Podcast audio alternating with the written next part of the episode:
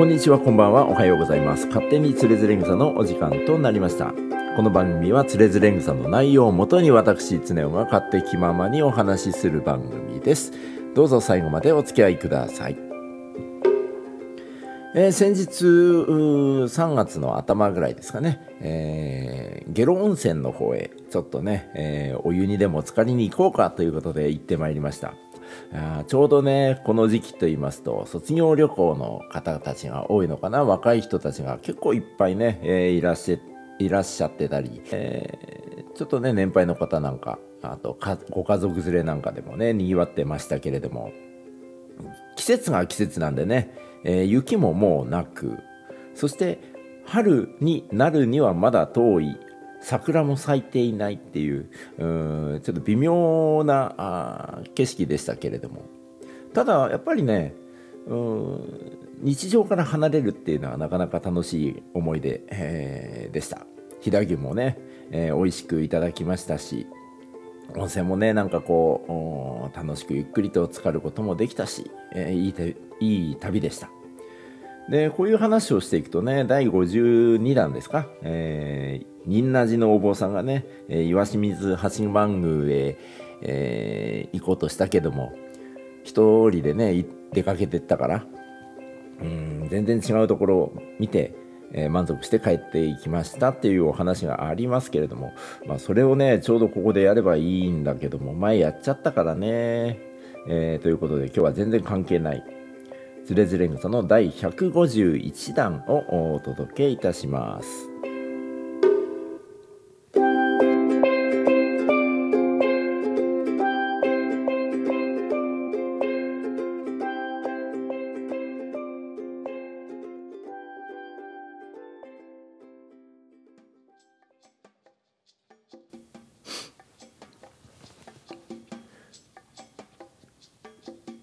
本日はつれづれ草の151段からやめ時というお話をいたします。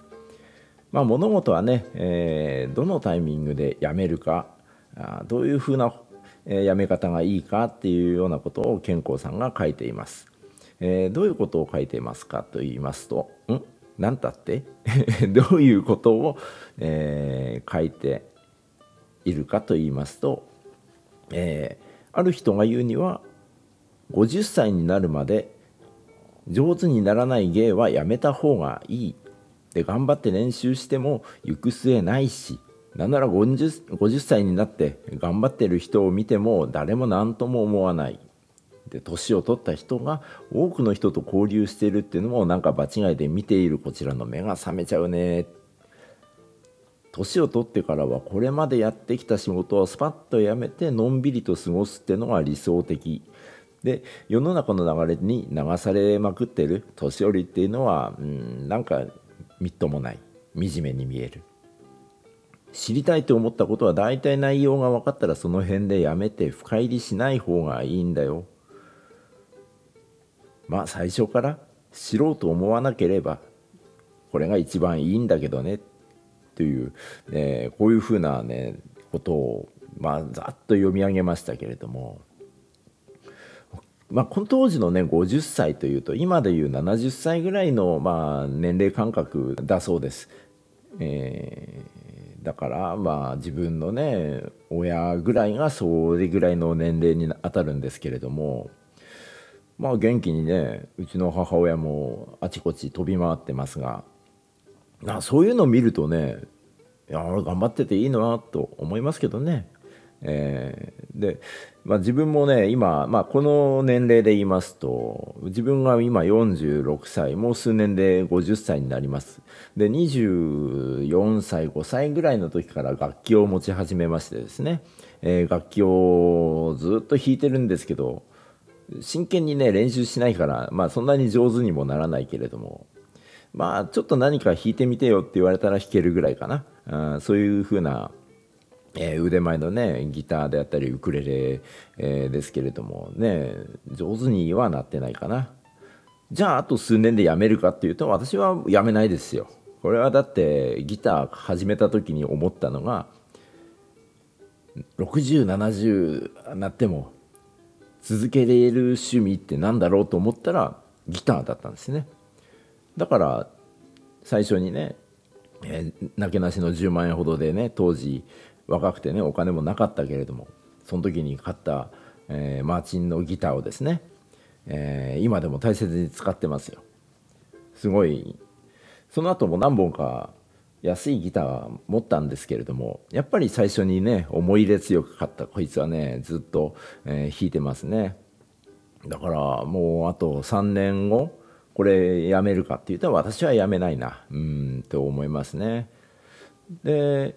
うんまあ年を取ってからはねこれまでやってきた仕事をスパッとやめてのんびり過ごすっていうのが理想だよねっていうようなことを言ってます。まあ、これはねなんかいいなと思いますね。まあ、今日本だと60歳から65歳、えー、定年がねどんどんどんどんちょっと伸びてったり、えー、OB といいますか、うんまあ、退職してもまたその会社でね、えー、ちょっとアドバイザー的な感じで働くっていうようなそういう方もいらっしゃいますけれども。まあ僕もねまあすがることもないからスパッとやめるかな。あとは何ですかね土いじり畑とか、うん、してうんなんかいろんな人とねそういう野良仕事をしながら、うん、お茶飲みながらっていうのが自分の将来像なんですけれどもまあここはなんとなく、まあ、健康さんの言ってることは理解できるかな。うん、でもその世の中の流れに流されて生きている年寄りっていうのが惨めに思えるっていうふうに書いてるのは僕はこれ違うと思ってこの世の逆の言葉で言うと世の中の流れに取り残された年寄りの方が今はなんかダメじゃないですか。だから若者の文化を積極的に取り入れろとは言わないけれども世の中の風潮とか流れっていうものはここにね取り残されるとねこれからの時代生きていけなくなっちゃうよと、うん、自分は思いますね。だから、まあ、自分は全然パソコンとかうんはなんとなく使えますし、まあ、タブレットなんか見たりあとは何かなまあ TikTok やんないですけどうんまあメール関係とかウェブサービス関係は大体触っているからなんとなく分かりますよね。あと若者の考え方っていうのは積極的にね、えー、聞き出して取り入れるように、え、しておりますがやっぱりね取り残されているとね老け込んじゃうからねあんまそういう風ななんかマイナスの、うん、方向にね自分の人生を持っていきたくないんでねいつまでも若々しく、えー、いたく、えー、若さにすがってね、えー、生きていきたいと思ってます。まあ、あとはね健子さん書いているのはまあ知りたいと思ったことは大体の内容が分かったらその辺でやめて深入りしない方がいいこれなんかいいですよね。あの沼にはまっちゃうと周り見えなくなっちゃう人いるじゃないですか。あの誰とかではないですけどもね写真を撮られる方でこの木が邪魔だからこの木をどかしてしまえ。いやいや違うからね。ってそういう方いらっしゃるじゃないですか。あの前見たのは TikTok の動画を撮るのにえー、周りが見えなくなっちゃったのかな。お母さんが自分の子供をカメラのねフレームインしないように手で押しのけたみたいな。何が本当に大事なのか分かんなくなっちゃうんですね。あの深入りしちゃうと。だからねまあ、カメラもそうですしそういうなんですかね趣味いろんな趣味ありますけれどもまあ何事もね、えー、ほどほどにしとけばいいんだよというふうに、え健吾さんが最後に締めくっておりました。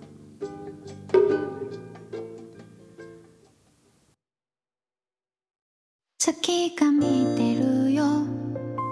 エンディングのお時間となります。本日はつれづれ草の151段からやめ時というお話をいたしました。まあ本当にね、えー、趣味っていうものは人間のね生活を豊かにするものだと思ってるんで趣味をね持った方がいいと思うんですよ。であんまりね深入りするとね周りの迷惑も、うん、周りに迷惑をかけてしまうことも、えー、あると思うんでまあほどほどにね 楽しんでいった方がいいんじゃないかなと思います。あとねまあさっき言い忘れましたけれどもこの段の一番最後に最初から知ろうと思わなければ一番いいっていう、えー、そういうようなことを書いてます。まあ自分もねカメラね始めてっていうか去年の11月ぐらいに持ってからですけれども本当ね知っててよかったと思うこともあるしこんな楽しいこと知らなきゃよかったと思った時もあります。あのねやっぱりねそっちのけでカメラに集中しちゃうんですよね。うん。でこの151段の話をちょっと胸にね